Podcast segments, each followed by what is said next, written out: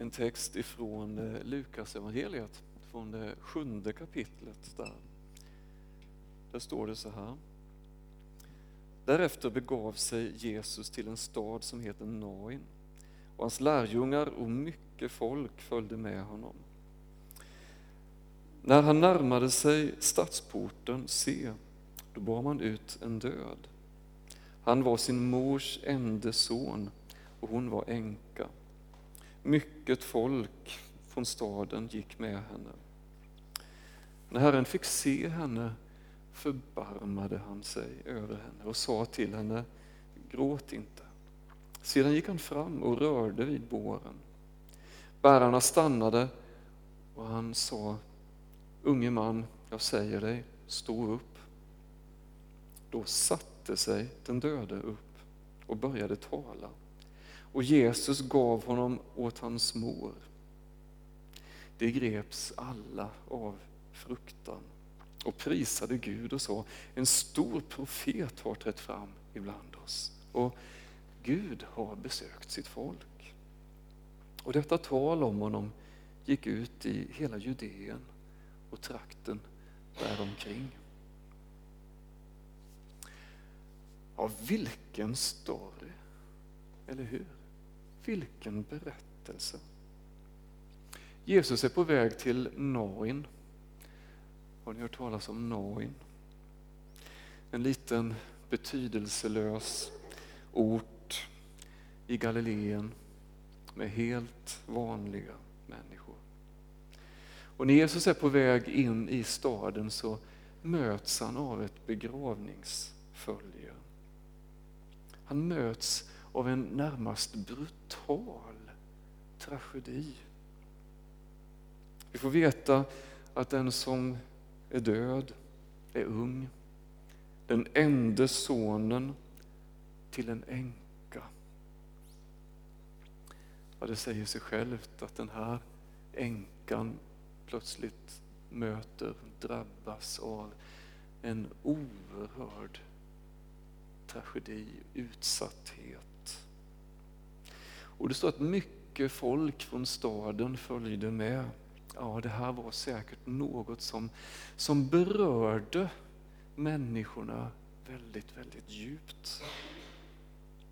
Det står så här i texten att när Jesus fick se henne, fokus är på änkan, modern som just förlorat allt.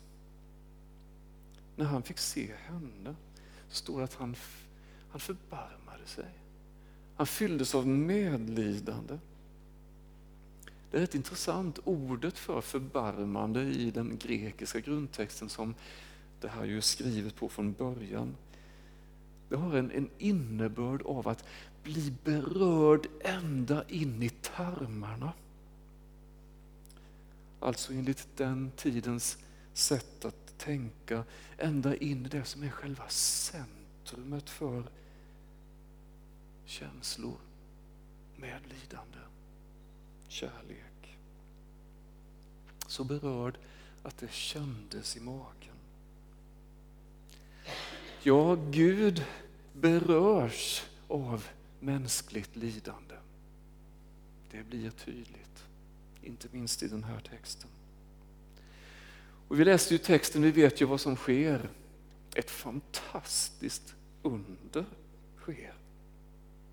Och så står det helt enkelt, kort och gott att Jesus gav honom åt hans mor. Ja, vi ser på något sätt Jesu engagemang för henne oerhört utsatt människa. Jesus motiveras. Han drivs av kärlek, medlidande, barmhärtighet. Vi ser det i många texter i evangelierna, i Bibeln. Han såg människor. Han såg människors situationer. Han förbarmade sig. Det här var ju en, en, egentligen en alldeles enorm maktdemonstration som Jesus gör.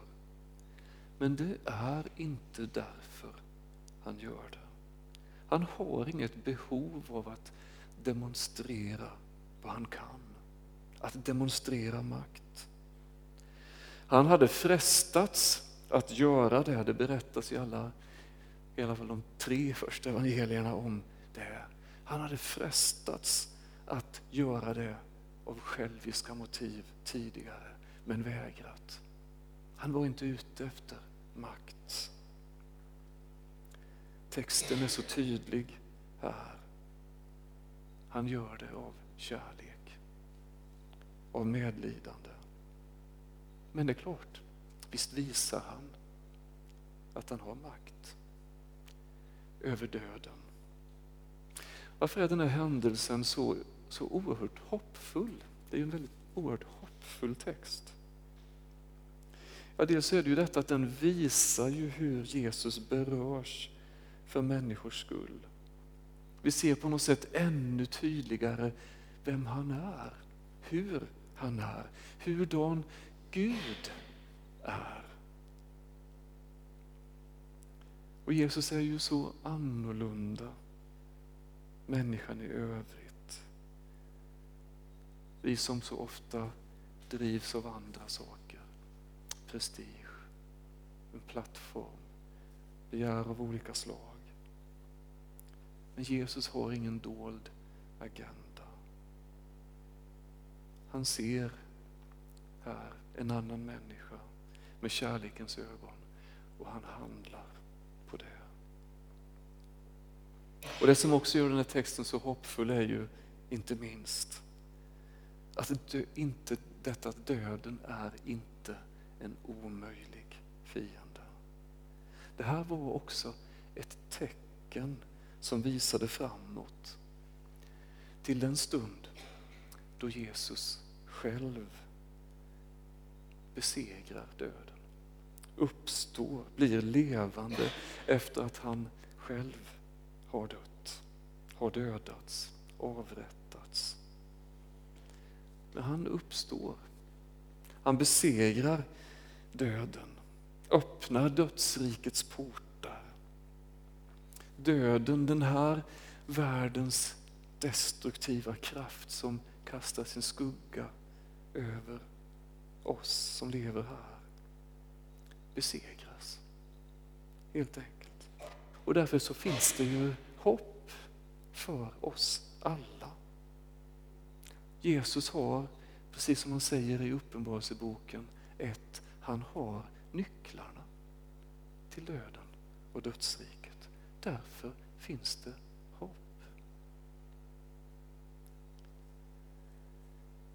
Och här någonstans så finner vi den kristna trons absoluta kärna. Jesus har besegrat döden. Han har uppstått, han lever idag. I en annan dimension men på något sätt ändå så att gränserna till den här världen har överbryggats av Guds ande. Vi tror att Jesus är här med oss idag, på riktigt. Den person som vi läser om i den här texten Den person som älskar, som förbarmar sig över människors omständigheter. Den person som också utmanar oss att radikalt följa honom.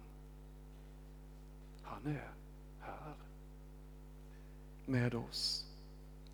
Söker kontakt med dig, med mig. För han vill så mycket. Precis som det som Per-Erik Hallin sjöng i Melodifestivalen för väldigt, väldigt länge sedan. Då många av er knappt var födda, höll jag på att säga. Men han sjöng att, men om det finns en som döden inte rådde på, då finns det hopp. Då är det vägen som jag måste gå.